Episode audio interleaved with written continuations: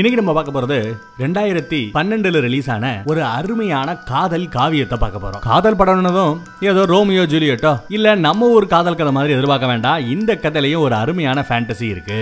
என்ன ஏதுன்னு படம் பார்த்து தெரிஞ்சுக்கோங்க. இந்த படத்தோட ஸ்டார்டிங் சீன்ல ஒரு வயசான கிளவிய காமிக்கிறாங்க. எஸ் இந்த கிளவி தான் நம்ம படத்தோட ஹீரோயின் காலையில எந்திரிச்சு கிளம்பி ரெடி ஆகி கண்ணாடியில அதோட மூஞ்சிய பாக்குது தோலெல்லாம் சுருங்கி போய் தொங்கி போய் கிடக்கு இல்லையா? அதை பார்த்து கொஞ்சம் வருத்தம். என்ன பண்றது? வயசான காலம் எல்லாம் இப்படிதான் இருக்கும். குடும்பமே எந்திரிக்கிறதுக்கு முன்னாடி முதலாம் ஆளா எந்திரிச்சு உட்காந்துருக்காங்க அதுக்கப்புறம் குடும்பம் எந்திரிச்சிருது. எல்லா பேரும் ஒன்னா உட்காந்து சாப்பிட்றானுங்க. இவங்க பாட்டிமா ஸோ இவங்களுக்கு பையன் பொண்ணு அவங்களுக்கு பேரன் பேத்தின்னு ஒரு பெரிய குடும்பத்தை பார்த்துருச்சு. இவங்களோட பேத்தி ஒருத்தி கொரிய நாட்டில் இருக்காளாம். இவங்கெல்லாம் இப்போ இருக்கிறது அமெரிக்கால. கொரியால இருக்கிற அந்த பேத்தியோட வயசு ஒரு பத்தொன்பது இருக்கும். யாரோ ஒரு பையன் கூட டேட்டிங் போய்கிட்டு இருக்காளாம். அதெல்லாம் கேள்விப்பட்டதும் அப்பா கோவப்படுறாரு.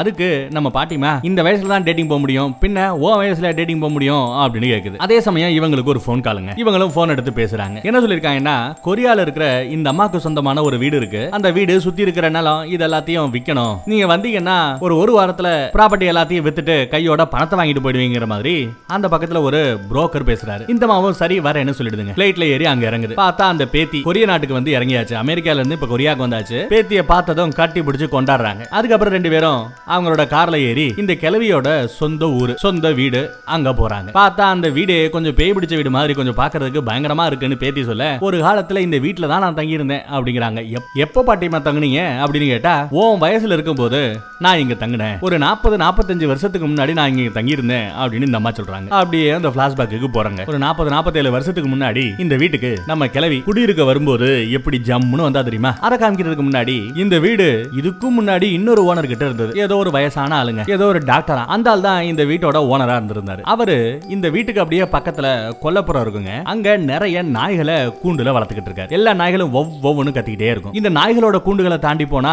அப்புறம் அங்க ஒரு பெரிய ரூம். அந்த ரூம்ல ஏகப்பட்ட பூட்டு தாழ்பால் எதுக்கு இவ்வளவு செக்யூர் பண்ணி வச்சிருக்கான்னு தெரியலங்க. ஒவ்வொன்னா அந்த பூட்டுகளையும் அந்த தாழ்பாவையும் திறந்துகிட்டே இருப்பாப்ல. உள்ள போடுறதுக்காக ஒரு வாளி நிறைய கறி எடுத்துட்டு வராரு. உள்ள ஏதோ சத்தம் கேட்க கையில இருந்த ஒரு கம்பி வச்சு டம்னு அந்த கதவை தட்ட அமைதியாகுது. உள்ள என்ன இருக்கு ஏது இருக்குன்னு தெரியல பட் ஒரு அமைதி. அதுக்கப்புறம் தான் இவர் திறக்க ஆரம்பிக்கிறாருங்க. அப்படியே திறந்துகிட்டு இருக்கும்போது கடைசி பூட்டு வரைக்கும் திறந்துறாரு அதுக்கப்புறம் பார்த்தா பயபிள்ளைக்கு ஹார்ட் அட்டாக் பொத்துன்னு கீழே விழுந்து செத்து போச்சு. பெருசு செத்துருச்சு.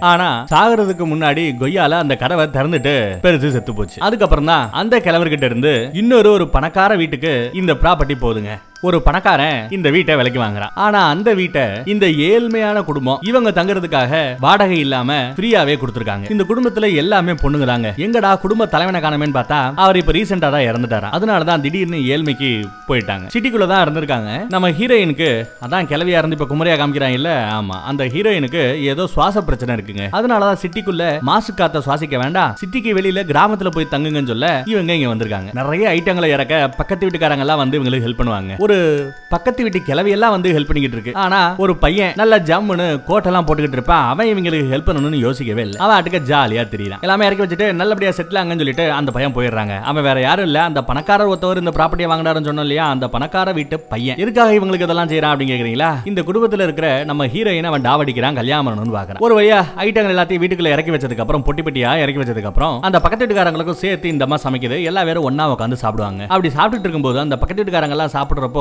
திடீர்னு இருமி வாயில இருந்த எல்லாத்தையும் கீழே துப்பி கன்றாவி ஆயிடுங்க. இதெல்லாம் பார்த்து நம்ம ஹீரோயினுக்கு சாப்பிடணுன்றத ஃபீலே போயிடுது சாப்பிடல. அப்ப அந்த பக்கத்து வீட்டுக்காரர் அம்மா அந்த கொஞ்சம் சூப்பு கொஞ்சம் எடுத்துட்டு வாமான்னு சொல்ல சூப் எல்லாம் கொண்டு வந்து அந்த அம்மா கொடுக்குது. யாரு? நம்ம ஹீரோயின் கொடுக்குறா. அப்புறம் உங்க பெரிய பொண்ணு எங்க படிக்கிறா? காலேஜ் கிலேஜ் போறான்னு கேட்க இல்ல இல்ல இவ எப்பவுமே காலேஜுக்கோ ஸ்கூலுக்கோ போனது இல்ல இவளுக்கு கொஞ்சம் வியாதி இருக்கு. திடீர்னு அவளுக்கு சுவாச கோளாறு வந்துரும். வீட்லயே இருந்து ஒர்க் ஃப்ரம் ஹோம்ல தான் படிச்சுக்கிட்டு இருக்கிறதா அந்த அம்மா சொல்லுது. ஸ்டடி ஃப்ரம் ஹோம் ஐயோ பாவம்னு அந்த பக்கத்து வீட்டுக்காரங்க எல்லாம் வருத்தப்படுறாங்க. அப்போ அந்த பக்கத்து வீட்டுக்காரத்துல இருக்கிற ஒரு குண்டம்மா இதுக்கு எதுக்கு வருத்தப்பட்டுக்கிட்டு? நான் எல்லாம் பள்ளிக்கூடத்திலேயே மிதிக்கவே இல்லை. பள்ளிக்கூட படி கூட நான் மிதிக்கல. நான் என்ன நல்லா இல்லையா அண்ணா? அதெல்லாம் ஒண்ணு இல்லம்மா ஜாலியா இருமா அப்படின்னு அது சொல்லிக்கிட்டு இருக்குங்க. ஒரு வழியா அந்த பக்கத்து வீட்டுக்காரங்க எல்லாம் போனதுக்கு அப்புறம் இவங்களோட ஐட்டங்கள்ல ஒன்னு ரெண்டு ஐட்டங்கள் இன்னும் உள்ள வராம இருக்கும். அதை எடுத்து உள்ள வச்சுக்கிட்டு இருக்காங்க. அதுல குறிப்பா ஒரு பியானோங்க அந்த பியானோ நம்ம ஹீரோனுக்கு ரொம்பவே பிடிக்கும். அதை கடைசியா வீட்டுக்குள்ள எடுத்துட்டு போற சமயம் கொல்லப்புறத்து பக்கத்துல அந்த நாயர் எல்லாத்தையும் கட்டி போட்டிருந்தாங்க இல்ல அந்த இடத்துல இருந்து ஏதோ சத்தம் வருதுங்க. அவ என்ன ஏதுன்னு உள்ள போய் பார்க்கல. வீட்டுக்கு வந்தாச்சு. ஒவ்வொருத்தரும் ஒவ்வொரு ரூம்ல படுத்து கிடக்காங்க அப்படி இவ தூங்கிக்கிட்டு இருக்கும்போது திடீர்னு ஜன்னல் வழியா யாரோ எட்டி பார்த்த மாதிரி தெரியுங்க. பயந்து போய் தங்கச்சியை உசுப்ப வந்த வந்தா தங்கச்சி மறிக்கவே இல்லை. அம்மா உசுப்பலான்னு போனா அவங்களுக்கு நிறைய வேலை இன்னைக்கு. அதனால பயங்கர டயர்ட் ஆகி படுத்து கிடக்காங்க. அதனால யாரையும் டிஸ்டர்ப் பண்ணாம ஹீரோயின் வெளியில வராங்க. அந்த சத்தம் வந்த அந்த இடத்த நோக்கி போறா. அங்க யாரும் இல்ல. அதுக்கப்புறம் கொல்லப்புறத்து பக்கம் போறா. அங்க நாய்களை அடைச்சு வச்சிருந்தாங்க இல்ல அந்த கூண்டெல்லாம் திறந்து கிடக்கு. நாய்கள் எல்லாம் ஆல்ரெடி வெளியே வந்துருச்சு போல. அந்த கிழவன் செத்து போய் ரொம்ப நாளாச்சு. இந்த ரூமும் திறந்து தான் கிடக்கு. அதாவது பூட்டு போடல சாத்தி தான் இருக்கு. இவ அதை திறக்கலாமேன்னு போய் திறக்கறாங்க. திறந்த அடுத்த செகண்ட் உள்ள இருந்து ஒரு பையன் நம்ம ஹீரோயினோட வயசு தாங்க இருக்கும். நாய் எப்படி ஓடி வருமோ அப்படி ஓடி வராங்க. குடுகுடுன்னு ஓடி போயிடுறான். அவ பதறி போய் ஆன்னு கத்திட்டு கீழே விழுவா அப்புறம் வீட்டுல இருந்தவங்க எல்லாம் வந்து என்ன ஏதுன்னு விசாரிச்சா? பயந்துட்டேன் அப்படிங்கிற. ஒரு பையனை பார்த்தேன் நாய் மாதிரி அவன் ஓடி வந்துகிட்டு இருந்தான் அப்படின்னு சொல்ல அடுத்த நாள் காலையில பக்கத்து வீட்டுக்காரங்க கிட்ட அதை பத்தி எல்லாம் விசாரிக்கிறாங்க. அப்படி விசாரிக்கும் போது அந்த பக்கத்து வீட்டுக்காரர் என்ன சொல்றாருன்னா பக்கத்து வீட்டுக்காரர் நிறைய ஆடுகள் எல்லாம் வளர்த்துக்கிட்டு இருக்காரு ஆடு மேய்க்கிறவர். அந்த ஆடு மேய்க்கிற பாட்டி என்ன சொல்லுது நீங்க இங்க குடி வர்றதுக்கு முன்னாடி இங்க ஒரு டாக்டர் இருந்தாரு நிறைய நாய் வளர்த்துக்கிட்டு இருந்தாரு. ஆராய்ச்சி ஆராய்ச்சி எல்லாம் பண்ணிட்டு இருந்தாப்ல. அந்த நாயில ஏதாவது ஒரு நாய் திரும்ப வந்திருக்கும். அதெல்லாம் ஒன்றும் பிரச்சனை இல்லை பயப்படாதீங்கன்னு சொல்லிட்டு போறாங்க. அப்போ எங்க வீட்டுல நாங்க உருளைக்கிழங்கு வதக்கணும் இந்தாங்கன்னு சொல்லிட்டு உருளைக்கிழங்கு நிறைய வேக வச்ச உருளைக்கிழங்கு கொடுத்துட்டு போறாங்க. அம்மா பொண்ணுகிட்ட ஏதாவது கற்பனை பண்ணிருப்படி அப்படின்னு சொல்லும் போது நைட்டு பார்த்த அந்த பையன் நாலு கால்ல ஓடி வந்த பையன் நாய் மாதிரி தெரிஞ்ச பையன் இப்போ கூண்டு கடியில இருக்கான். அதை பார்த்துட்டு மிரண்டு போய் அம்மாவை கூப்பிட அம்மாவும் அதை பார்த்துட்டு மிரண்டு போய் நிக்கிறா. கையில ஒரு விளக்கமாறு எடுத்துக்கிட்டு சி சி அப்படின்னு விரட்டு பாப்பா அதுக்கப்புறம் பார்த்தா ரொம்ப சின்ன பையன் மாதிரி தெரியுது. ஐயோ சாப்பாட்டுக்காக இப்படி திரியறானு சொல்லிட்டு இங்க வா இங்க வா அப்படின்னு கூப்பிட அவன் முன்னாடி வராங்க. அப்போ இவங்க கிட்ட இருந்த அந்த உருளைக்கிழங்கு தூக்கி போட அதை எடுத்து லபக்கு லபக்குன்னு முழுங்குவான். ஓ உருளைக்கிழங்கு சாப்பிடணும்னு எதிர்பார்த்திருக்காங்க. அதுக்கப்புறம் மொத்த உருளைக்கிழங்கு எடுத்து வச்சா அநியாயத்துக்கு காமிக்கு சில நொடிகள்லயே காலி பண்ணிடுறான். அதுக்கப்புறம் பக்கத்து வீட்டுக்காரங்க போலீஸ்காரங்க எல்லாரையும் வர சொல்லி அந்த பையனை பத்தி என்ன ஏதுன்னு விசாரிச்சு சொல்றாங்க. விசாரிச்சு பார்த்தா அவன் பேசவே முடியல பேச மாட்டேங்கிறான். நாய் மாதிரியே யாரோ இவனை வளர்த்திருக்காங்க. என்ன ஏதுன்னு விசாரிக்க வந்தா போலீஸ்காரங்களே கடிக்க வராங்க. உடனே அந்த போலீஸ்காரர் எம்மா இதெல்லாம் பார்த்தேன்னா அனாதை பையன் மாதிரி இருக்கான். இதெல்லாம் போலீஸ் கேஸ்னா போலீஸ் ஸ்டேஷனுக்கு எல்லாம் கூட்டு இருக்க முடியாது. பேசாம ஏதாவது அனாதை இல்லத்துல இவனை சேர்த்து விட்டுருக்கமா? அப்படின்னு சொல்லிவிட்டு அனாத ஆசிரமம் ஆபீசர் ஒருத்தவர் இருப்பாப்ல அவர்கிட்ட போய் இந்த அம்மாவை சேர்த்து விட்டு போயிறானுங்க போலீஸ்காரங்க. இந்த அம்மா அந்த பையல கூட்டு போயிட்டு அங்க உட்காந்துட்டு இவ யாரு என்னன்னு தெரியாது. இவனை அனாதிலத்தில் இல்லத்துல சேர்த்துக்கங்கன்னு சொன்னா ஒரு ஃபார்மை கொடுத்து இது எல்லாத்தையும் ஃபில் பண்ணுங்கிறாங்க அந்த ஃபார்ம் எல்லாம் ஏகப்பட்ட மேட்டர் கேட்கறாங்க ஆதார் கார்டை கொண்டா ரேஷன் கார்டை கொண்டா அதை கொண்டா இதை கொண்டா வாரிசு சான்றிதழ் கொண்டான்னு ஏகப்பட்ட ஐட்டங்கள் கேக்குறாங்க. எப்பா ஏ யாருனே தெரியாதப்பா திடீர்னு என் வீட்டுக்குள்ள வந்துட்டான்ப்பா. ஏதோ பார்த்து ஒரு இடத்துல இடம் கொடுக்கன்னு சொன்னா இவ்வளவு டீட்டெயில் கேக்குறீங்கன்னு சொல்ல. ஆமாமா இவ்வளவு டீட்டெயில் கொடுத்தா தான் வச்சுக்க முடியும். அதுவும் இப்போ எல்லா அனாதை ஃபுல்லாகி கிடக்கு. ஏன்னா இப்போ ரீசெண்டா போர் நடந்து நிறைய பேர் அப்பா அம்மாவை இழந்து அனாதையிட்டாங்களா அதனால எல்லா அனாதை இல்லங்களுமே ஃபுல் ஆயிட்டு இருக்கு. இந்த பயலுக்கு அங்க உடனே இடம் கிடைக்காது. இடம் கிடைக்கிற வரைக்கும் நீங்க தான் பார்த்து இவனை வச்சுக்கணும்னு சொல்லிட்டு திருப்பி அனுப்பிச்சிடுறாங்க. ஃபார்ம் மட்டும் ஃபில் பண்ணி எடுத்துட்டு இந்த பயலை கூட்டிட்டு மறுபடியும் வந்துடுறாங்க. இங்க அந்த செத்து போனார் பாத்தீங்களா? இந்த குடும்பத்துல பெரியவர். அந்த குடும்ப தலைவன். நம்ம ஹீரோயினோட அப்பன். அவனோட ட்ரெஸ் எடுத்து இவனுக்கு கொடுக்குறாங்க. தண்ணி குடிக்கிறது கூட பாருங்களேன். குளிக்கிறதுக்காக தண்ணி வச்சா அதுல அவன் குடிக்கிறான். உடம்புல பயங்கர கப்பு. வேற வழி இல்லாம அந்த அம்மா தான் அவனுக்கு குளிப்பாட்டியே விடுறாங்க. அதுக்கப்புறம் சாப்பிட உட்காந்தா அந்த பையன் சாப்பாடை பார்த்ததும் அப்படியே குடுகுடுன்னு ஓடி வந்து எல்லாத்தையும் லபக்கு லபக்கு லபக்குன்னு முழுங்குறாங்க. இவன் தின்றத பார்த்தா நம்ம ஹீரோயினுக்கு கொமட்டிக்கிட்டு வருது. அப்படி தின்றா. யாருக்கும் சாப்பாடு வச்சு வைக்காம செம திணி தின்றாங்க. பரவாயில்ல விட்டாங்க. அதுக்கப்புறம் இவனுக்கு அவனுக்கு ஒரு ரூம் ஒதுக்கி பெட் எல்லாம் விரிச்சு வச்சு இங்க படுத்துக்கோன்னு சொல்லிட்டு போவாங்க. ஆனா அவன் பழக்க தோஷத்துல அங்க மூலையில உட்காந்து படுத்து கிடக்கான் அந்த பக்கத்துல பார்த்தா அடுத்த நாள் காலை நம்ம ஹீரோயினுக்கு படிப்புனா ரொம்ப இஷ்டம். அப்போ நாய்களை ட்ரைனிங் செய்வது எப்படி? அப்படின்னு ஒரு புக் இருக்கும். அதை எடுத்து அவ பாத்துக்கிட்டு இருப்பா. திடீர்னு பார்த்தா அந்த பையன் பக்கத்துல நெருங்கி வருவாங்க. இவ அங்க இருக்கிற நிறைய பெரிய பெரிய பொட்டிகளா இருக்கும். அதை தூக்க முடியாம கஷ்டப்பட்டுக்கிட்டு இருக்க. இவன் பக்கத்துல வருவான் ஐயோ இவன் வரத பார்த்தா அவ பயந்துகிட்டு என்ன பக்கத்துல வராத என்ன தொடாத என்ன தொடாதன்னு ஏதோ கத்திக்கிட்டு இருப்பா. கற்பழிக்க வர மாதிரி நினைச்சுக்கிட்டு இருக்கா. அதுக்கப்புறம் பார்த்தா அவன் வந்தது இவளை தொடர்றதுக்காக இல்ல. அந்த பொட்டியை தூக்க முடியாம கஷ்டப்பட்டு இருந்தாலும் சொல்லிட்டு பொட்டியை தூக்கி ஹெல்ப் பண்றதுக்காக. அதுக்கப்புறம் தான் சே இவனை தப்பா நினைச்சிட்டோமேனு அவ ஃபீல் பண்றாங்க? அப்புறம் ஒரு மக்காச்சோளம் இருக்கும். சாப்பிடுறியான்னு கொடுத்தா லபக்கு லபக்குன்னு தின்றான். அதுவும் நாய் மாதிரி தான் தின்னுட்டு இருப்பான். அதே இடத்துக்கு அந்த பணக்கார வீட்டு பையன் வரா உன் வீட்டுல ஆம்பளையே இல்ல. ஆம்பளை இல்லாத வீடுனா உன்ன மாதிரி தான் திமிரு பிடிச்சு பொண்ணுங்க தெரிவாங்கன்னு நம்ம ஹீரோயினை பார்த்து பேசுகிறேன் ஆக்சுவலா என்னன்னாங்க நம்ம ஹீரோயினோட அப்பாவும் இந்த பணக்கார வீட்டு பையனோட அப்பாவும் ஒரே கம்பெனில பார்ட்னரா வேலை பார்த்துக்கிட்டு இருந்தவங்க. திடீர்னு இவங்க அப்பா இறந்துட்டதுனால இவங்க ஏழ்மை நிலைக்கு வந்துட்டாங்க. இருந்தாலும் பரவாயில்ல பார்ட்னரோட ஃபேமிலி தான் சொல்லிட்டு இவங்களுக்கு வீடு கொடுத்துருக்காரு அந்த பணக்காரர். உங்க பொண்ணை என் பையனுக்கு கட்டி வைக்கிறேன்னு வேற சொல்லியிருந்தார் போல. அதனால தான் இவன் இந்த பொண்ணை கட்டிக்கணும்னு தெரிஞ்சுக்கிட்டு இருக்கான். ஆனா பயங்கர திமிரு பிடிச்சவங்க. ஹீரோயினுக்கோ இவனை கண்டாலே பிடிக்காது அதனால எரிஞ்சு எரிஞ்சு விழுவாங்க இவன் அதனால பயங்கரமா வன்முறையை கையாளுவான். அந்த பொண்ணோட கையை பிடிச்சி இழுக்கிறது அது இதுன்னு சேட்டை பண்ணுவாங்க. அதை பார்த்ததுமே நாய் மாதிரி இருக்கிறவன் திடீர்னு கோவப்படுறான். ஏன்னா சாப்பாடு போட்ட முதலாளிய யாராவது இந்த மாதிரி டார்ச்சர் பண்ணா நாயா இருந்தா கூட வாலாட்டிட்டு வந்து அவங்களுக்கு ஹெல்ப் பண்ணல அந்த மாதிரி ஹெல்ப் பண்ண வராங்க. கையவே பிடிச்சி திரிகிறான் உடனே அவர் பெரிய இவன் மாதிரி யார மேல கைய வச்சடான்னு சொல்லிட்டு கோட்டெல்லாம் கழட்டிக்கிட்டு எதுக்கு வர? இவன் பயப்படுற மாதிரி தெரியல.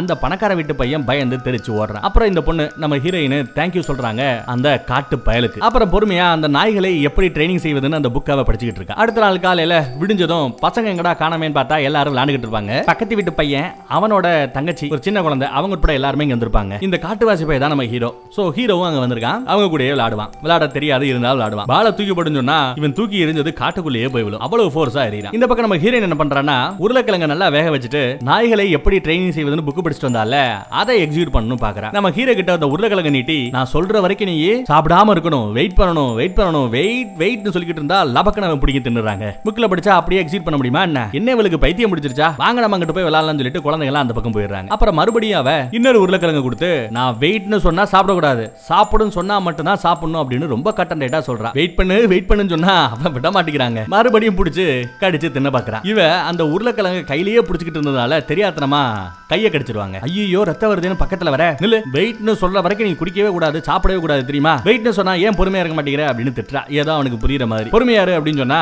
அதுக்கப்புறம் உண்மையிலேயே அவனுக்கு புரியுதுங்க பொறுமையா இருக்கான். பொறுமையாரு பொறுமையாருன்னு சொல்ற வரைக்கும் பொறுமையா இருக்காங்க. அதுக்கப்புறம் சாப்பிடுன்னு சொன்னா அவனுக்கு புரிய மாட்டேங்குது. அப்பையும் பொறுமையா இருக்கான். டேய் அதான் வெயிட் பண்ண வேண்டாம் சாப்பிடுன்னு சொல்லடா சாப்பிடுறான்னு சொன்னா அப்பயும் அவன் சாட மாட்டேங்கிறாங்க. புரியல. அப்புறம் இவளை எடுத்து ஊட்டி விடுறா. சாப்பிடுன்னு சொல்லும்போது இந்த மாதிரி சாப்பிடணும் சரியா? வெரி குட் பாய் அப்படின்னு சொல்லிவிட்டு தலைய தடவி கொடுப்பா ஏன்னா நாய்களுக்கு இப்படிதான். சொன்னபடி செஞ்சா அப்படியே தடவி கொடுத்தா அதுகளுக்கு புரியும் போல. பாராட்டுறாங்க நம்மளன்னு. ஒரு வழியா நம்ம ஹீரோக்கு அவ ட்ரைனிங் கொடுத்து முடிச்சாச்சு. அன்னைக்கு நைட்டு சாப்பிடுறதுக்கு எல்லாரும் உட்காந்துருப்பாங்க கதவை திறந்ததும் விறுவிறுன்னு ஓடி வந்து அப்படியே அவன் லபக்குன்னு தின்னப்பாக நம்ம ஹீரோயின் வெயிட் அப்படின்னு சொல்லுவா. அவ்வளவுதாங்க பொறு அப்படின்னு சொன்ன உடனே அப்படியே சில மாதிரி நிக்கிறாங்க. சாப்பிட மாட்டேங்கிறான். நேத்து எப்பேற்பட்ட காட்டு முன்னாடியா எப்படி தின்னுக்கிட்டு இருந்தா லபக்கு லபக்கு லபக்குன்னு இப்போ அமைதியா நிக்கிறாங்க. ஒரே வார்த்தைக்கு கட்டுப்பட்டு நிக்கிறான். சாப்பிடு அப்படின்னு சொன்னதுமே விறுவிறுன்னு சாப்பிடுவான். பொருன்னு சொன்னா அமைதியா இருக்கான். சாப்பிடுன்னு சொன்னா விறுவிறுன்னு சாப்பிடுறான். எப்படி ட்ரெயின் பண்ணி வச்சிருக்கான்னு பாருங்க. அருமையான ட்ரைனிங் அப்புறம் பல்லு விளக்குறது எப்படி? படுத்ததுக்கு அப்புறம் பெட்டை எப்படி மடிச்சு வைக்கணும்? ஷூ எப்படி போடணும்? அப்படின்னு எல்லா விஷயத்தையுமே சொல்லி கொடுப்பான். ஒவ்வொரு தடவையும் அவன் கரெக்டா பண்ணதுமே அவனே தலையை குனிஞ்சு முடிய கோதி விடுங்க அப்படிங்கிற மாதிரி நிப்பான். இவளும் புரிஞ்சுக்கிட்டு முடிய கோதி விடுவாங்க. அதுக்கப்புறம் நம்ம ஹீரோக்கு முடி வெட்டி விடுவோம்னு சொல்லி வெளியில உட்கார வச்சு முடி வெட்டிட்டு இருப்பான் அப்போ ஷாப்பிங் போகணும்னு சொல்லிட்டு அம்மா கிளம்பிக்கிட்டு இருக்க. நானும் வரேமா அப்படின்னு ஹீரோயின் கேட்கறா சரிங்கிறாங்க. இவனையும் கூட்டு போலாமா? அப்படின்னு கேட்க அதுக்கும் சரிங்கிறாங்க. எல்லா பேரும் சேர்ந்து ஷாப்பிங்காக போறாங்க. மார்க்கெட் பக்கம் போறாங்க. மார்க்கெட்ல எல்லா பேருமே வாங்க வேண்டிய ஐட்டங்கள்லாம் வாங்கிட்டு இருக்கும்போது அங்க தின்ற ஒரு ஐட்டத்தை பார்த்துட்டு நம்ம ஆளு அப்படியே அதை முறைச்சு பார்த்துக்கிட்டே இருப்பாங்க. அதை பார்த்துட்டு இவங்களும் வந்து இவன் கேட்கறத கொடுப்பா. ஏன் நாங்கெல்லாம் காசு கொடுக்க மாட்டோமா? அப்படின்னு திட்டுறாங்க அந்த கடைக்காரன். ஐயோ மன்னிச்சுக்கங்கம்மா. நான் கூட ஏதோ அனாதை பையன் நினைச்சேன். இந்த தம்பி அப்படின்னு எல்லாருக்குமே சாப்பிட கொடுக்க அவங்களும் வாங்கிறாங்க. அதே சமயம் இதுக்கு மேல ஒரு பிரிட்ஜ் இருக்குங்க. அந்த பிரிட்ஜ்ல பெரிய பெரிய இரும்புகளை எடுத்து வேலை பார்த்துக்கிட்டு இருப்பாங்க.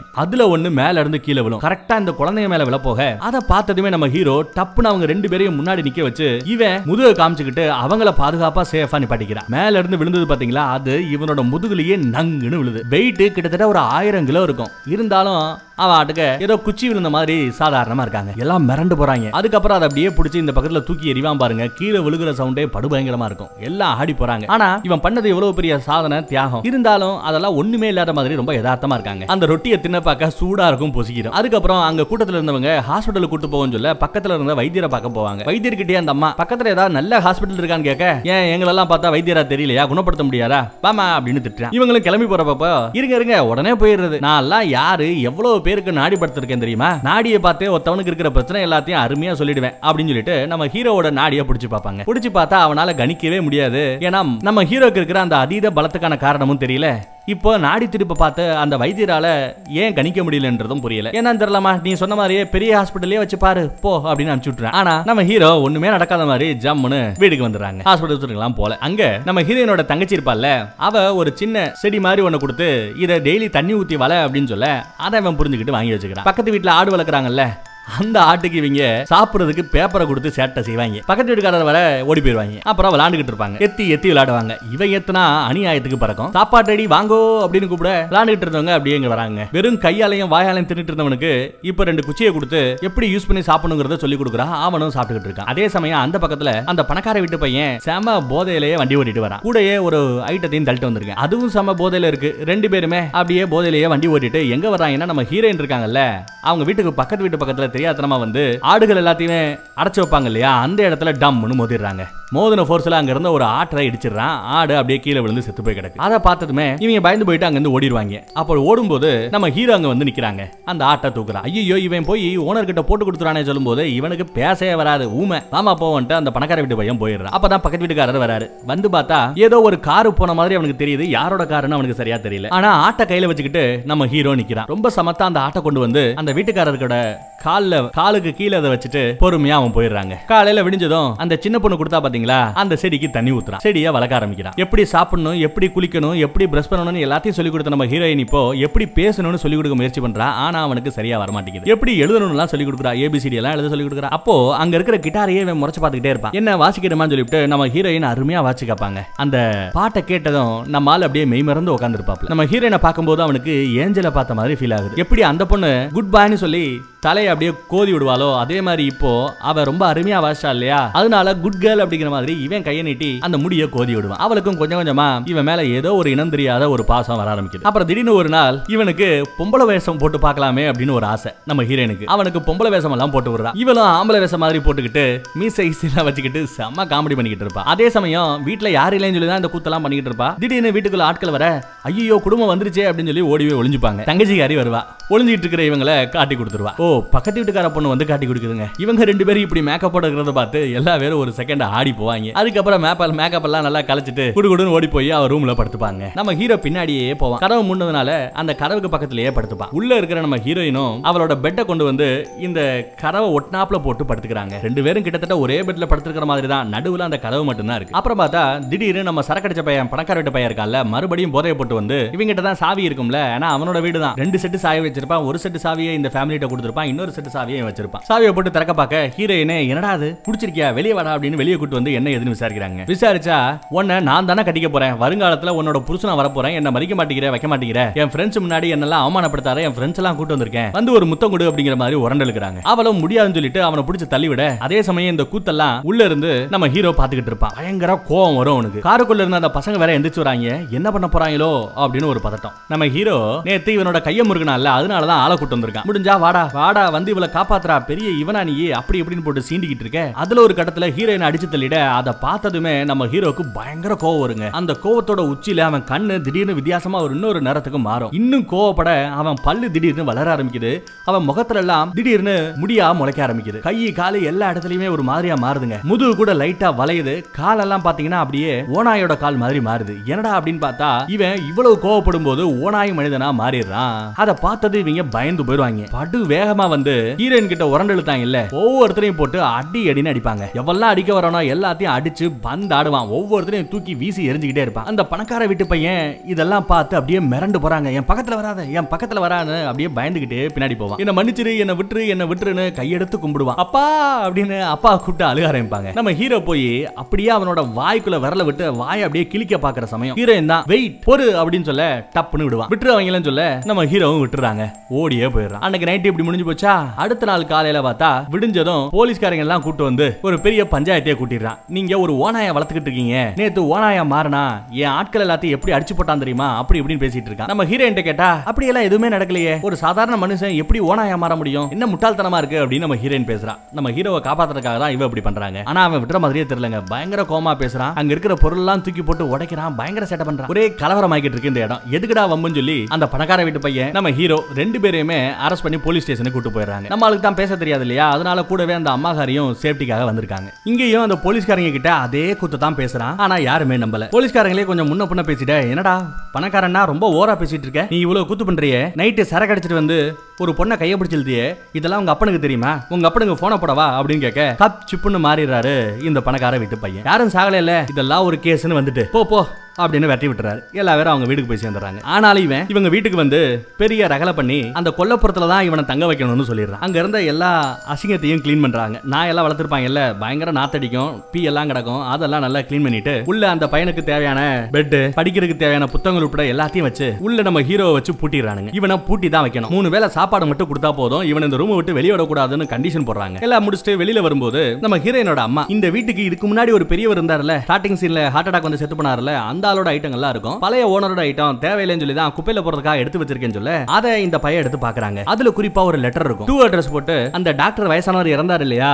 அவரோட கூட வேலை பார்க்குற ஒருத்தவரை அட்ரஸ் பண்ணி அந்த லெட்டர் இருக்கு. அந்த ஆள் ஏறு என்னன்னு பார்த்து அவர்கிட்டயே போய் அந்த லெட்டரை கொடுத்துட்டு அந்த பழைய டாக்டர் யாரு? அந்த வீட்டுல இருந்தவன் என்ன பண்ணிட்டு இருந்தான்? நாய்களை வச்சு என்ன பண்ணிட்டு இருந்தான்? அது இதுன்னு நிறைய குடஞ்சு விசாரிக்க ஆரம்பிச்சிடறான். அந்த லெட்டர்ல என்ன எழுதி இருந்ததுன்னு வேற படிச்சிட்டாங்க. ஆக்சுவலா அதுல என்ன எழுதி இருக்குன்னா நான் ஒரு ஆராய்ச்சி பண்ணிட்டு இருக்கேன். நாய்களையும் மனுஷங்களை வச்சு ஒரு ஆராய்ச்சி பண்ணிட்டு இருக்கேன். அந்த ஆராய்ச்சியில நடக்கக்கூடாத ஒண்ணு நடந்து போச்சு. இருந்தாலும் அதை கொல்ல மனசு இல்லாம நான் வளர்த்துக்கிட்டு இருக்கேன். ஒருவேளை நான் இறந்துட்டேன்னா எனக்கு அப்புறம் அதை வளர்க்க வேண்டிய பொறுப்பு உங்களோடதுன்னு சொல்லி தன்னோட நண்பனுக்கு அதை அட்ரஸ் பண்ணிருக்கு அவர் அந்த லெட்டரை படிச்சு பார்த்துட்டு ஷாக் ஆயிட்டாப்ல. ஆனா அதெல்லாம் காமிக்கல. அப்படியே அந்த சீனை கட் பண்ணுவோம். இந்த பக்கத்துல பார்த்தா நம்ம ஹீரோனோட அம்மா அவனுக்கு சாப்பாடெல்லாம் வச்சுட்டு சாவியை கொண்டு வந்து ஒரு பூச்செடிக்கு கீழே ஒளி வைக்கிறாங்க. நம்ம ஹீரோவை பூட்டி வச்சிருக்கிற சாவி. அது போதுமே சாவி எடுத்துட்டு வந்து திறந்து விட்டு அவன் கூடயே இவளும் உட்காந்து புக்கை எப்படி படிக்கிறது வைக்கிறதெல்லாம் சொல்லி கொடுத்துக்கிட்டு இருக்கா. உள்ள படிப்பெல்லாம் முடிச்சதுக்கு அப்புறம் ஹாயா வெளியே வருவாங்க. அங்க ஓடி பிடிச்சி விளாண்டுட்டு இருப்பாங்க. யாரு ஃபர்ஸ்ட் ஓடுறது அப்படிங்கிற மாதிரி அவங்களுக்குள்ள போட்டிங்க. இவளுக்கு ஏற்கனவே மூச்சு பிரச்சனை இருக்கு. கரெக்டா சுவாசிக்கிற பிரச்சனை இருக்கு. அதுல வேகமா வேற ஓடி வந்துகிட்டு இருந்தா திடீர்னு மூச்சை பிடிக்கிறாங்க. மூச்சு விட முடியாம ஒரு ஸ்டேஜ்ல மயங்கி பொத்துன்னு விழுந்துடுறா. ஹீரோயின் அப்படி மயங்கி விழுந்ததுமே அவளை உப்பு போட்ட மாதிரி தூக்கிக்கிட்டு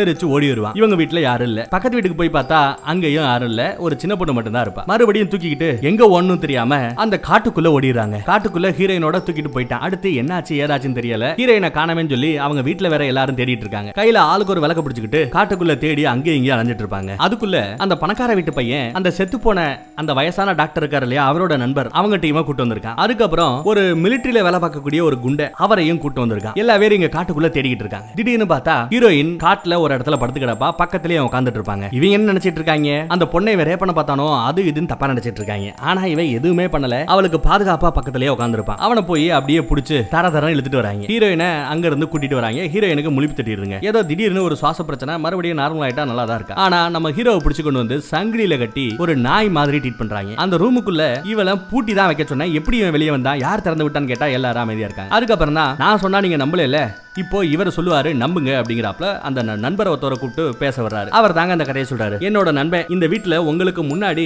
வீட்டு ஓனரா இருந்தவன். இந்த வீட்டுல அவர் தான் தங்கிக்கிட்டு இருந்தாரு. கொல்லப்புறத்துல நிறைய நாய்களை வளர்த்தாரு நிறைய ஆராய்ச்சி பண்ணாரு. அவர் எனக்கு ஒரு லெட்டர் எழுதியிருக்காரு. அந்த லெட்டர்ல நாய்களையும் மனுஷங்களையும் வச்சு அவர் ஆராய்ச்சி பண்ணாரா? அந்த ஆராய்ச்சியின் விளைவா ஏதோ ஒன்னு அவர் கண்டுபிடிச்சாரா ஒருவேளை எனக்கு ஏதாவது ஆயிடுச்சுன்னா இந்த ஆராய்ச்சியை அடுத்து நீங்க தான் நடத்திட்டு போகணும்னு எனக்கு லெட்டர் எழுதி வச்சிருக்காரு அப்படின்றாப்ல அவர். ஆனா இத இந்த ஃபேமிலி நம்பல. இங்க இருந்து இந்த ஆராய்ச்சியை நீங்க தாராளமா பண்ணிட்டு போலாம்னு நம்ம பணக்கார வீட்டு பையனும் சொல்ல அங்கேயே நிறைய கேமரா எல்லாம் செட் பண்ணி டிவி எல்லாம் வச்சு அவனை வாட்ச் பண்ண ஆரம்பிக்கிறாங்க. இதெல்லாம் பக்கத்திலேயே அந்த மிலிட்டரியில் இருக்கிற ஒரு பெரியவர் அவரும் கேட்டுட்டு தான் இருப்பாப்ல அவருக்கு என்ன பயம்னா ஏதாவது ஏட்டிக்கு புட்டி அவர் ஆராய்ச்சி பண்ணி தேவையில்லாம கவர்மெண்டோட பேரை கெடுத்துடக்கூடாது ஒருவேளை இங்க ஏதாவது தப்பு தண்டை நடந்தா ஏதாவது இயற்கைக்கு அப்பாற்பட்ட விஷயம் நடந்தா அவங்கள கொன்னுடுவேன்னு சொல்லிக்கிட்டு இருக்காரு. ஆனாலும் கண்ணால நேர்ல பாக்குற வரைக்கும் இதெல்லாம் நம்ப முடியாங்கிற மாதிரி எல்லாரும் பேசிட்டு இருக்காங்க. ஹீரோ டாக்டர் கிட்ட காமிக்கிறதுக்காக கூட்டு போவாங்க. அப்ப அவ ஹாஸ்பிட்டலுக்கு போறதுக்கு முன்னாடி அந்த சாப்பாடை அவளே கொண்டு வந்து நம்ம ஹீரோ கிட்ட சாப்பாடை கொடுத்துட்டு நல்லபடியா சாப்பிட்டு இருந்துட்டு சொல்லிட்டு வெளியே வருவா. ஹீரோயின் பின்னாடியே அவனும் வருவேன்னு அடம்பிடிப்பாங்க. கதவை திறக்க ரெண்டு மூணு பேர் சேர்ந்து கதவை மூட பார்க்க அவனோட பலம் தான் தெரியுமே யானை பலம் இருக்கும் அவனுக்கு. அவனால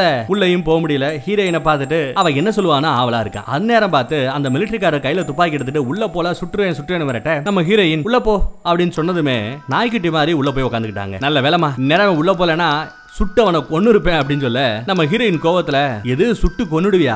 அவன் தலை முடியில ஒரு முடி கீழே விழுந்தா கூட உன்னை நான் சும்மா விட மாட்டேன்னு மிலிட்டரிக்காரையே மிரட்டிட்டு போறாங்க அவங்க. அவ்வளவு பாசம். நைட்டு ஃபுல்லா என்ன நடக்குதுன்னு வாட்ச் பண்ணிட்டே இருக்காங்க. நம்ம ஹீரோவோட பிளட் எல்லாம் எடுத்துட்டு போய் டிஎன்ஏ டெஸ்ட் எல்லாம் எடுத்து பாக்குறாங்க. எடுத்து பார்த்து அந்த ரிசல்ட் வந்திருக்கு. ரிசல்ட்ல அவன் ஒரு ஓனாய் மனிதன்கிறது தெல்ல தெளிவா வந்திருக்குங்க. அவனுக்கு யானை பலம் இருக்குமா? அவனோட சதை எலும்பு இதெல்லாம் பயங்கர பலம் கொண்டு இருக்குமா? படு வேகமா அவனால செயல்பட முடியுமா? இந்த ரிப்போர்ட் எல்லாம் பார்த்துட்டு இந்த உண்மையை இப்ப சொல்லிட வேண்டாம். ஏன்னா ஏதாவது கொஞ்சம் இயற்கைக்கு அப்பாற்பட்ட விஷயம் நடந்தா கொன்னுடுவேன்னு சொல்லி நம்ம ஆர்மிக்காரர் மிரட்டிக்கிட்டு இருக்காரு. அதனால ரிப்போர்ட் நார்மலா வந்திருக்கு. அப்படிங்கிற மாதிரி நம்ம பொய் சொல்லலாம் நீங்க பேசி ஒரு முடிவுக்கு வந்துட்டானுங்க. அந்த பக்கம் ஹாஸ்பிட்டலுக்கு போனாங்கல்ல அங்க போய் செக் பண்ணி பார்த்தா சுவாச கோளாறெல்லாம் நல்லபடியா தீர்ந்துருச்சு. நீங்க சிட்டிக்குள்ள இருந்தப்ப விட இப்போ உங்க பொண்ணு ரொம்ப ஸ்ட்ராங்கா இருக்கா? ஒன்னும் பிரச்சனை இல்ல. இதே மாதிரி இந்த கிராமத்துல வாழுங்க. அந்த சுவாச கோளாறே இல்லாம போயிடும். நல்ல ஒரு எண்பது தொண்ணூறு வயசு வரைக்கும் உங்க பொண்ணு வாழ்வான்னு சொல்லி டாக்டர் அனுப்பிச்சு வச்சுறாரு இது கொஞ்சம் நல்ல விஷயம். அதே நேரம் நம்ம பணக்கார வீட்டு பையனுக்கு பொறுக்க முடியலங்க. அவன் ஓனாய் மனிதன் தான் ப்ரூவ் பண்றதுக்காக அவங்க கிட்ட என்னென்னமோ பேசி பார்ப்பான். அவனை ஏன் இன்னும் இருக்கீங்க சுட்டு கொல்ல வேண்டியதானு கேட்க ஏதாவது உயிர் பலி இருந்தா மட்டும்தான் அந்த மாதிரி எக்ஸ்ட்ரீம் லெவலுக்கு போக முடியும். உன் நண்பர்களை கூட அடிக்கத்தானே செஞ்சா? யாரு சாகலையே? உயிர் பலி எங்கேயாவது நடந்ததா அப்படின்னு கேட்டா ஆமா நடந்துச்சு. பக்கத்து வீட்டுல நிறைய ஆடுகளை வளர்த்துக்கிட்டு இருக்காங்க. அதுல ஒரு ஆடை இவன் தான் கொன்னா நான் தான் பார்த்தேன்னு ஒரு பொய் சொல்றாங்க. உண்மையா அப்படின்னு இப்ப செக் பண்றாங்க. அதுக்கு நம்ம சாட்சியா அந்த சரக்கடிக்கிற ஐட்டம் ஒண்ணு இருக்கா இல்லையா அவளையும் கூட்டு வந்திருக்கான். அவகிட்ட இவன் காசு கொடுத்து நான் சொல்றதை அப்படியே சொல்லி சொன்னதுனால ஆமா நாங்க பார்த்தோம். இவன் தான் அந்த ஆட்டை கொன்னு அந்த ஆட்டை பச்சையா சாப்பிட்டான் அப்படிங்கிற மாதிரி எல்லாம் போய் சொல்லிக்கிட்டு இருக்கா. அடுத்து இந்த கேஸ் சம்பந்தமாக விசாரிக்கிறதுக்காக அந்த ஆடுகளோட ஓனர் பக்கத்து வீட்டுக்கார ஆடு மேய்க்கிறவர் இருக்கார் இல்லையா? அவர்கிட்டயே போய் என்ன எதுன்னு விசாரிக்கிறாங்க. விசாரிச்சு பார்த்தா ஆடு இருந்தது உண்மை செத்தது உண்மை. அவன் பக்கத்துல இருந்தான் அதுவும் உண்மை. ஆனா இவங்க சொல்ற மாதிரி ஆட்டை கடிச்சு குதிரை அப்படியெல்லாம் எதுவுமே இல்ல. சொல்ல போனா ஆட்டோட உடம்புல இருந்து ரத்தமே வரல. அதனால அந்த பையன் மேல எனக்கு முழுக்க நம்பிக்கை இருக்கு அப்படிங்கிற மாதிரி அந்த பக்கத்து வீட்டுக்காரர் சொல்லிடுறாருங்க. ஏன்டா இப்படி தேவையில்லாம நல்லவங்க மேல குத்தம் சொல்லிக்கிட்டு இருக்க? உன் வீட்டுல தங்கியிருக்கோம்னா ரொம்ப ஓரா தான் பண்ணிக்கிட்டு இருக்க அப்படி இப்படின்னு சொல்லி அம்மா காரி திட்டிடுவாங்க அவனை. இதனால அந்த பணக்கார வீட்டு பையனுக்கு செம கோவம் வந்துருங்க. இன்னும் விளையாடுறீங்களா? நீங்க எல்லாரும் ஏன் வீட்டுல தங்கிட்டு இருக்கீங்க. நான் போட்ட பிச்சையில தான் நீங்க வாழ்ந்துட்டு இருக்கேன்னு சொல்ல ஹீரோயினுக்கு செம கோவம் வந்துருங்க. இது பிச்சையா? என்ன விளையாடுறியா? எங்க அப்பா ரொம்ப சிறப்பா அந்த கம்பெனியை நடத்திக்கிட்டு இருந்தாரு. எங்க அப்பா கம்பெனி நடத்தி அதுக்கப்புறம் ஒரு வருஷத்துக்கு அப்புறம் தான் உங்க அப்பா வந்து பார்ட்னரா சேர்ந்தாரு. இப்போ எங்க அப்பா செத்ததுமே எல்லா சொத்தையும் நீங்க ஆட்டைய போட பாக்குறீங்களா? கோர்ட்டு கேஸ்னு போச்சுன்னு வையே ஒட்டு மொத்தத்தையும் உருகிடுவேன். பாதிக்கு பாதி கேட்பேன் எல்லாத்துலயும். ஏதோ நான் பொம்பளை பிள்ளையாச்சே அடக்கி வாசிக்கலவன் பாத்துக்கிட்டு இருந்தா என்னடா ரொம்ப ஓவரா போறீங்க? இது ஏன் சொத்துரா அப்படின்னு பேசி முடிச்சிருச்சுங்க. இவ்வளவு தூரம் பேசுறத பார்த்ததுமே அவன் மிரண்டு போயிடுறான். எதுவும் சொல்லாம வீட்டுக்கு போயிடுறாங்க. அதுக்கப்புறம் பார்த்தா அந்த பக்கத்து வீட்டுக்காரர் அந்த ஆட்டோட ஓனர் பணக்கார வீட்டு பையனை போய் பார்த்து தம்பி அன்னைக்கு காரை கொண்டு வந்து ஆட்டம் மோதுனது நீ. உன் காரோட தடமெல்லாம் அங்க சகதியில கார் இறங்கி ஏறி இருக்கும்ல அந்த காரோட டயர் தடமெல்லாம் இருக்கு. அது மேல நான் கோணி பைய போட்டு அந்த தடத்தை அழிக்காம இன்னும் நான் வச்சுக்கிட்டு இருக்கேன். எல்லா தப்பையும் நீ பண்ணிவிட்டு அந்த அப்ராணி மேல போய் சொல்றியா? பலி போடுறியா? ஒழுங்கா நாளை காலையில நீயே வந்து எல்லார்ட்டையும் அந்த உண்மையை ஒத்துக்க. இல்ல நானே சொல்லி உன் மான மரியாதையை வாங்கிடுவேன் பாத்துக்கோ அப்படின்னு மிரட்டிட்டு போறாருங்க. இவனும் நல்ல மாதிரி கம்முன்னு இருந்துட்டு அவரை முன்னாடி போக விட்டுட்டு பின்னாடி இருந்து நங்குன்னு தலையில அடிப்பாங்க. ஆல் அவுட் கீழே விழுந்துட்டாரு. அடுத்து இங்க நம்ம ஹீரோ இருக்கான்ல அந்த வீட்டுக்கு வந்து பீஸ் எல்லாம் பிடிங்கி விட்டுறான் டப்புன்னு பவர் கட் ஆயிடுது. பவர் கட் ஆனதுமே அந்த மிலிட்டரிக்காரர் ஒரு ஆளை கீழே அனுப்பி செக் பண்ண சொல்லுவாரு. அவன் வருவான். அவனையும் அடிச்சு மட்டையாக்கிறாப்ல மட்டையாக்கிட்டு கதவை திறந்து விட்டு உள்ள நம்ம ஹீரோ கிட்ட போய் ஏன்டா உட்காந்துட்டு இருக்க? வெளியே போ வெளியே போஞ்சுனா வெளியே போக மாட்டான். அவன் தான் நல்ல பையன் மாதிரி உட்காந்துட்டு இருப்பான். நானே திறந்து விட்டுருக்கேன்டா வெளியே போடான்னு சொல்லும் போதும் நம்ம ஹீரோ போக மாட்டாங்க. அதுக்கப்புறம் என்ன பண்ணுவான்னா ஒரு பியானோ ஸ்டார்டிங் சீன்ல பாத்திருப்பீங்கல்ல ஆஹா அந்த சீனை விட்டு விட்டுங்க ஊடால வீட்டுல இருந்த ஐட்டத்தெல்லாம் அடிச்சு நொறுக்கிட்டு இருப்பான்ல நம்ம பணக்கார வீட்டு பையன். அப்படி உடைச்சதுல ஒரு வயலினும் அடக்கம். அது ஹீரோயினுக்கு ரொம்பவே பிடிக்கும். அருமையா பாட்டு பாடுவா எல்லாமே இவனுக்கு தெரியும்ல. அதை கூட இவன் வரைஞ்சு வச்சிருப்பான். உனக்கு ஒண்ணு தெரியுமா? இது உடஞ்சிச்சுல. இதை மறுபடியும் நான் சரி பண்ணி கொடுத்துட்டேன். ஆனா அந்த பக்கத்து வீட்டுக்கார ஆட்டோட ஓனர் தான் இதை திருடிட்டு போயிட்டான். இதை அவன் வீட்டுல வச்சிருக்கான். நீ போய் அதை கண்டுபிடிச்சு எடுத்துட்டு வந்து ஹீரோயின்ட்ட கொடுத்தேன்னா அவ உன்னை பாராட்டுவா குட் பாய்லாம் சொல்லுவா அப்படி இப்படின்னு பேசி ஏதோ புரிய வச்சிடறாங்க. அதை எடுத்து நம்ம ஹீரோயின்ட்ட கொடுக்கணும்னு நினைச்சுக்கிட்டு நம்ம ஹீரோவும் அந்த ரூம் விட்டு வெளியே போயிடுவாங்க. அதுக்கப்புறம் திரு திருப்புன்னு நம்ம பணக்கார வீட்டு பையன் ஓடி வந்து நம்ம ஆட்கள்ல ரெண்டு பேரை அடிச்சு போட்டான். இன்னும் நிறைய பேரை கொல்ல போறான். வாங்க வந்து அவனை சுட்டு கொல்லுங்க அப்படின்னு இவங்க எல்லாருமே கூட்டு போறாங்க. போய் பார்த்தா வெளியில அவங்க ரெண்டு பேரும் செத்து போய் கிடப்பாங்க. பக்கத்து வீட்டுக்காரர்கிட்ட போலாமே அங்கே அங்க நிறைய ஆடு வளர்க்குறாங்க. அந்த ஆட்டை மோப்பம் முடிச்சு தான் அவன் போயிருப்பான். வாங்க அங்க போலான்னு அங்க கூட்டு போறாங்க. அங்க போய் பார்த்தா நம்ம அந்த வீட்டுக்குள்ள போய் வீட்டுல தூங்கிட்டு இருந்த எல்லாத்தையுமே கலவரம் பண்ணி அங்க அந்த வயலண்ட் இருக்கான்னு தேடிட்டு இருக்காங்க. வீட்டுக்குள்ள வந்த லேடிஸ் எல்லாம் வெளியில ஓடி வந்து குய்யோ முய்யோன்னு கத்துவாங்க. ஒரு பெரிய கலவரமாய் போடுது நிறைய பேர் வந்துடுறாங்க. அந்த மிலிட்டரிக்காரர் வந்துடுறாரு. கையில துப்பாக்கியோட இருக்காரு. இங்க வேற அந்த ஆட்டோட ஓனரை அடிச்சு போட்டு கிடக்கு. இது எல்லாமே பண்ணது இப்போ கடைசியில நம்ம ஹீரோ தான் ஹீரோ மேல பழி வந்து விழுதுங்க. சுடுங்க சுடுங்கன்னு கத்திக்கிட்டே இருப்பான். ஆனா நம்ம ஹீரோவோ ஒண்ணுமே தெரியாத அப்ராணி மாதிரியே இருப்பாங்க. ஹீரோயின் வெயிட் பண்ணாம விறுவிறுன்னு நேரா போறா. ஏன்னா அவங்க சுட ட்ரை பண்ணிட்டு இருக்கும்போது நடுவுல நந்தி மாதிரி போய் நிப்பா. ஹீரோவை காப்பாத்துறதுக்காக தாங்க அவ போய் நிக்கிறா எதுக்கா இங்க வந்த? ஏன் இப்படி ரணாலம் பண்ணிக்கிட்டு இருக்க? அப்படின்னு விசாரிச்சா அவன் அந்த போட்டோவை எடுத்து காமிக்கிறான். அந்த வரைஞ்சிருந்தான் பாத்தீங்களா? அந்த வயலின காமிக்கிறாங்க? இதை தேடி வந்திருக்கேன்னு சொல்ல இதுவா? இது நம்ம வீட்டுல தானே இருக்கு? இங்க இல்ல வா அப்படின்னு கூப்பிடுற சமயங்க. இவங்க சுட மாட்டேங்கிறாயன்னு சொல்லி அந்த கோபத்துல அந்த பணக்கார வீட்டு பையன் அவங்க துப்பாக்கியை பிடிங்கி நானே சுட்டு கொள்றேன் அப்படின்னு வராங்க. ஹீரோயின் முன்னாடி நிக்கிறா. விலகு. அவனை சுடாம உன்னை சுட்டுருவேன். விலகு விலகுன்னு சொல்ல முடியாது. நீ அவனை கொள்றா இருந்தா என்ன முத கொள்ளணும்னு சொல்ல. நல்லது. அப்ப முத நான் உன்னை கொன்னுட்டு அதுக்கப்புறம் அவனை கொள்றேன்னு சொல்லிட்டு சுட போறாங்க. அதுக்குள்ள அந்த மிலிட்டரிக்காரர் மீதி எல்லாரும் கையில துப்பாக்கியோட துப்பாக்கியை கீழே போடு கீழே போடு மாட்டிட்டு இருப்பாங்க. ஏதோ தப்பா நடக்க போகுதுன்னு அந்த பக்கத்துல நம்ம ஹீரோக்கு கோவம். நான் மூணு என்றதுக்குள்ள இப்ப விலகல உன்னை சுட்டு கொண்டுடுவேன்னு சொல்லிட்டு ஒன்னு ரெண்டு மூணுன்னு என்ன போவாங்க? நம்ம ஹீரோயின் அதுக்குள்ள ஓடி போய் அந்த துப்பாக்கியை பிடிச்சிட்டு சுட முடியாம துப்பாக்கியை பிடுங்கி இழுத்துக்கிட்டு இருப்பா. அதனால காண்டான அந்த பணக்கார வீட்டு பையன் சத்துன்னு மூஞ்சில அறிய பொத்துன்னு அவ கீழே விழுவாங்க. இதை பார்த்ததுக்கு அப்புறமும் நம்ம ஹீரோ சும்மா இருப்பானா கோவம் வருது. அரைஞ்சதோட மட்டும் இல்லாம கீழே விழுந்து கிடக்கால நம்ம ஹீரோனோட வயிற்றுலயே நங்கு நங்குன்னு ஃபுட்பால மிதிக்கிற மாதிரி மிதிக்கிறாங்க. அவ்வளவுதான். நம்ம ஹீரோக்கு கோவம் அப்படியே தலைக்கு ஏற அவன் கண்ணு மாறுது மூஞ்சியெல்லாம் முடி வருது. உடம்பெல்லாம் அப்படியே ஓனாய மனிதன் மாதிரி மாறி ஒரு செகண்ட்ல முழுக்க முழுக்க ஓனாய மனிதனா வந்து நிக்கிறான். அவ்வளவு ஆக்ரோஷம் கோவம். அப்படியே பாஞ்சு இவன் அடிக்க வர ஸ்லோ மோஷன்ல காமிப்பாங்க. அந்த பணக்கார வீட்டு பையன் கையில துப்பாக்கி இருக்குல்ல நச்சு நச்சு நச்சு நச்சு சுடுவாங்க. சுத்தி இருக்கிற எல்லா பேருமே இந்த ஓனாய மனிதனை சுட்டுக்கிட்டு இருப்பாங்க. ஆனா நம்மளுக்கு தான் யானை பலம் இருக்கு. இவங்க துப்பாக்கி தோட்டாக்கள் எல்லாம் ஏமாத்துறோம். அப்படியே வந்து மொத அவன் கையை கடிப்பான். அதுக்கப்புறம் அந்த பையனோட கழுத்தை தொண்டையில புடிச்சு கடி கடின்னு கடிச்சு அப்படியே சதையவே பிடிச்சி துப்புவாங்க. அவ்வளவுதாங்க. சில நொடிகள்ல ரத்த ரத்தப்போக்கால அந்த பணக்கார வீட்டு பையன் சம்பவ இடத்திலே காலி செத்து போயிட்டான். ஆனா கொஞ்ச நேரத்துல இவ்வளவு ஆக்ரோஷமா மாறி நிக்கிறான் இல்லையா? இவனை பார்த்து எல்லாரும் பயந்து போறாங்க. பக்கத்து வீட்டை சேர்ந்தவங்க எல்லாம் கையில ஆளுக்கு ஒரு ஆயுதத்தை எடுத்து வந்து நிக்கிறாங்க. இப்படி எல்லாருமே நம்மளை பார்த்து பயப்படுறாங்களேன்னு நம்ம ஹீரோவும் ஃபீல் பண்றாங்க. இதுக்கப்புறம் இங்க இருக்க வேண்டாம்னு சொல்லிட்டு தப்பிச்சு ஓடிடுறான். காட்டுக்குள்ள ஓடிடுறான். அந்த மிலிட்டரிக்காரரோ தான் கூட இருக்கிற எல்லாருமே கூப்பிட்டு போங்க போய் அவனை அந்த காட்டுக்குள்ளேயே வச்சு சுட்டு கொள்ளுங்க அப்படின்னு உத்தரவு கொடுத்துறாரு நம்ம ஹீரோ ஒண்ணு தனியா போல. போற போக்குலயே ஹீரோயினையும் அப்படியே அலாக்கா தூக்கிட்டு தான் ஓடுறான். காட்டுக்குள்ள ஹீரோயினை தூக்கி அவன் ஓடிக்கிட்டு இருக்கான். பின்னாடியே கொள்றதுக்காக அவங்களும் விரட்டி வந்துகிட்டு இருக்கானுங்க. அங்க ஒரு குகை இருக்கும். குகையில அந்த பொண்ணை படுக்க போட்டு பொண்ணு இல்ல எல்லாம் சரியாயிடுங்கிற மாதிரி அமைதியா பக்கத்துலயே உட்காந்துருக்கான் சேஃப்டிக்காக அவன் பக்கத்துல உட்காந்துருக்கான் இந்த பொண்ணு இவ்வளவு கூத்தையும் பார்த்திருக்கா. எல்லாத்தையும் பார்த்ததுக்கு அப்புறம் நீ ஓனாய மனிதனா இருந்தா கூட எனக்கு பிரச்சனை இல்ல. எனக்கு உன்ன ரொம்ப பிடிக்கும் சொல்லிட்டு அப்படியே அவனோட நெஞ்சிலேயே சாஞ்சு படுத்துப்பா. கொஞ்ச நேரத்துல ரொம்ப டயர்டுல அவ தூங்கவே செஞ்சிருவாங்க. இவனும் பக்கத்திலேயே ஹீரோயின் பக்கத்திலேயே ஒட்டினாப்ல படுத்து கிடப்பான் ஒரு வழியா அன்னைக்கு நைட்டு முடிஞ்சு போய் அடுத்த நாள் காலையில விடியுதுங்க. ஹீரோயின் முடிச்சு பாக்குறா பார்த்தா பக்கத்துல ஹீரோ இல்ல காணோம். சரி போயிட்டானோ? அப்படின்னு சந்தோஷப்பட்டா இங்க வந்து ஹீரோ நிக்கிறான். ஏன்டா இங்க இருக்கிற? அப்படின்னு சத்தம் போடுறா. ஏன்னா பக்கத்துல துப்பாக்கியோட நிறைய ஆட்கள் வர்றது அவளுக்கு தெரியுதுங்க. வந்தாங்கன்னா கண்டிப்பா யோசிக்காம உன்னை சுட்டு கொண்டுடுவாங்க என் பக்கத்துல இருக்காத இங்க இருந்து ஓடு தப்பிச்சு போ தப்பிச்சு போன்னு சொல்லுவா. இவன் போகவே மாட்டாங்க. கோவத்துல அடிக்கவே செஞ்சிருவா. ஹீரோ மூஞ்சிலேயே லைட்டா ஒரு கீரல் காயம் தழும்பே விழுந்துரும். அப்பயும் போக மாட்டாங்க. போறையா இல்லையா அப்படின்னு அடி அடின்னு அடிச்சு திட்டி நான் உன்னை லவ் பண்ணல. நீ எல்லாம் ஒரு ஆள்னு உன்னை லவ் பண்ணுவனா? அப்படி இப்படின்னு பேசி திட்டி அனுப்பிச்சிடுறாங்க. அவனுக்கு அறகுறையா புரிஞ்சு புரியாத மாதிரி அவன் ஓடி போயிடுறான். அதுக்கப்புறம் கரெக்டா இந்த ஆட்கள் இங்க வந்துருவாங்க. எங்க அவன் அப்படின்னு விசாரிச்சா தெரியாதுன்னு நம்மளால பதில் சொல்றான் உனக்கு தெரியும் சொல்ல போறியா இல்லையா அப்படின்னு கேட்க தெரியும் சொல்ல முடியாது. என்ன பண்ணுவ போ அப்படின்னு திமிரா பேசுறாங்க. இவகிட்ட இருந்து எதுவும் பண்ண முடியாது வாங்க முடியாதுன்னு புரிஞ்சுக்கிறாங்க மேட்டரை சரி இன்னும் நம்மளோட சர்ச்சை அகலப்படுத்துவோம். நிறைய பேரை கூப்பிடுவோம் அப்படி இப்படி நம்ம மிலிட்டரிக்கார பேசிட்டு இருப்பாப்ல. அந்நேரமா பார்த்து அந்த நண்பர் ரிசர்ச் இருக்காருல அவரு சார் நீங்க தான் சொன்னீங்க கவர்மெண்ட் மேட்டர் வெளியில தெரிஞ்சா நிறைய பிரச்சனை வந்துரும் பேப்பர் பேப்பர் எல்லாம் போட்டுருவாங்கன்ட்டு. இப்போ நீங்க நிறைய பேரை கூப்பிட்டு இன்னும் பெரிய லெவல்ல காட்டுல சர்ச் பண்ணீங்கன்னா என்ன தேடிட்டு இருக்கீங்கன்ற இந்த மேட்டர் அரசல் புரசலா வெளியே போயிடும் நியூஸ் பேப்பர் போயிடும் அப்புறம் இந்த நாடு முழுக்க என்ன ஏதுன்னு தெரிய வந்துடும் கவர்மெண்ட்டுக்கு கெட்ட பேரு. பேசாம அப்படியே விட்டுருங்களேன் அப்படின்னு சொல்ல அவரும் சரிதான் அப்படின்னு முடிவு பண்ணிட்டு எல்லாரையும் வாங்க வீட்டுக்கு போலான்னு எல்லாரையும் அந்த காட்டை விட்டு வெளியே கூட்டு போயிட்டாப்ல காட்டுக்குள்ள போயிட்டான் திரும்ப வர மாட்டான்ற நம்பிக்கையில அந்த மிலிட்டரிக்காரரு கூட இருந்த கூட்டம் எல்லாம் போயாச்சு. நம்ம ஹீரோயினும் இதுக்கப்புறம் இங்க இருக்க வேண்டாம் அப்படின்னு ஃபேமிலியே அங்க இருந்து காலி பண்ணி போறாங்க. போறதுக்கு முன்னாடி ஒரு பேப்பர்ல என்னத்தையோ எழுதி நம்ம ஹீரோ தங்குவான்ல அந்த ரூம்ல வச்சுட்டு அவ போயிடுறான் அந்த பேப்பர்ல என்ன எழுதுனான்னு தெரியல. போயாச்சு. அவ்வளவுதாங்க. இந்த சம்பவம் நடந்து கிட்டத்தட்ட நாற்பது வருஷத்துக்கு அப்புறம் இவ திரும்ப வந்திருக்கா. அதுவும் எப்படி? கல்யாணம் ஆகி எல்லாம் பார்த்து வயசாகி ஒரு கிளவியா வந்திருக்கா. அதெல்லாம் நினைச்சு பார்த்திருப்பா. அன்னைக்கு நைட்டு இங்கேயே தங்கலாம் சொல்லிட்டு பாட்டியும் பேத்தியும் தங்குறாங்க. தன்னோட காதலனோட போட்டோ எல்லாம் காமிச்சு இவ பாட்டி கூட பேசிட்டு இருக்க. பாட்டி ஒரு சூப்பரான அட்வைஸ் போடுவா. இந்த பயலுகிட்ட பணம் இருக்கா? அப்படின்னு கேட்டா பணக்கார வீட்டு பையனா? அப்படின்னு கேட்டா இல்லைன்னு சொல்ல. இல்லையா? அப்ப சும்மா ஒரு பத்து நாள் கம்பெனி கொடுத்துட்டு அதுக்கப்புறம் கழட்டி விடு. அப்படின்னு கிளவி ஐடியா பாத்தீங்களா? எப்படி அட்வைஸ் பண்ணது பாருங்க. சும்மா ஜாலியா ஃபன்னா பேசிட்டு இருக்காங்க. அப்போ காதலன் போன் பண்ணதுமே அந்த பேத்தி வெளியில போய் பேசுறேன்னு வெளியே ஓடி வந்து பேசிட்டு இருப்பா. அப்படி பேசிட்டு இருக்கும்போது ஏதோ ஒன்ன பார்த்த மாதிரி அவ ஃபீல் பண்ணுவா பயப்படுவா. ஆனா எதுவும் சொல்லாம வந்து படுத்துருவாங்க. கிளவிக்கு தூக்க வர மாட்டேங்குது முழிப்பு தட்டுது. எந்திரிக்கிறா. அப்படியே காத்த காத்தார நடக்கிறா? அப்போ பக்கத்துல அந்த கொல்லப்புறத்து பக்கம் போவாங்க. அங்க போய் பார்த்தா அங்க ஏகப்பட்ட செடிங்க செடி எல்லாம் மரம் மாதிரி நல்லா பசுமையா வளர்ந்துருக்கு. ஞாபகம் இருக்கா? நம்ம ஹீரோ கிட்ட ஹீரோயினோட தங்கச்சி ஒரு சின்ன செடியை கொடுத்து டெய்லி தண்ணி ஊத்துங்க சொல்லிருப்பாங்கல்ல அந்த பொண்ணு சொன்னதுக்காக இன்னும் தண்ணி ஊத்திக்கிட்டு இருக்கான் வளர்த்துக்கிட்டு இருக்கான். கிளவிக்கு இதெல்லாம் பார்த்து ஒரு மாதிரி ஆயிடுங்க. அப்படியே ஒவ்வொரு அடியா எடுத்து வச்சு பல யோசனைக்கு அப்புறம் அந்த கதவை திறந்து உள்ள போவாங்க. உள்ள போய் பார்த்தா நம்ம ஹீரோ இங்க தாங்க தங்கியிருக்கான் இன்னும் வயசு கூடாம அதே இளமையோட அப்படியே இருக்கான். அவன் கண்ணத்துல லைட்டா ஒரு கீரல் விழுந்து தழும்பு விழுந்திருக்கும்ல அந்த தழும்பு கூட இன்னும் அப்படியே இருக்குங்க. அப்பதாங்க ஒரு லெட்டர் எடுத்து அவன் நீட்டுறான். ஆக்சுவலா அது நம்ம ஹீரோயின் இவனுக்காக எழுதி வச்ச லெட்டர் அதுல என்ன எழுதி இருக்குன்னா நான் உனக்காக வருவேன். காத்துரு அப்படின்னு எழுதி வச்சுட்டு போனான். ஆனா நாற்பது வருஷத்துக்கு அப்புறம் வந்திருக்காங்க. அவ எழுதி வச்சத நம்பி அவ எழுதி வச்சத தான் உசுறு மாதிரி நினைச்சுக்கிட்டு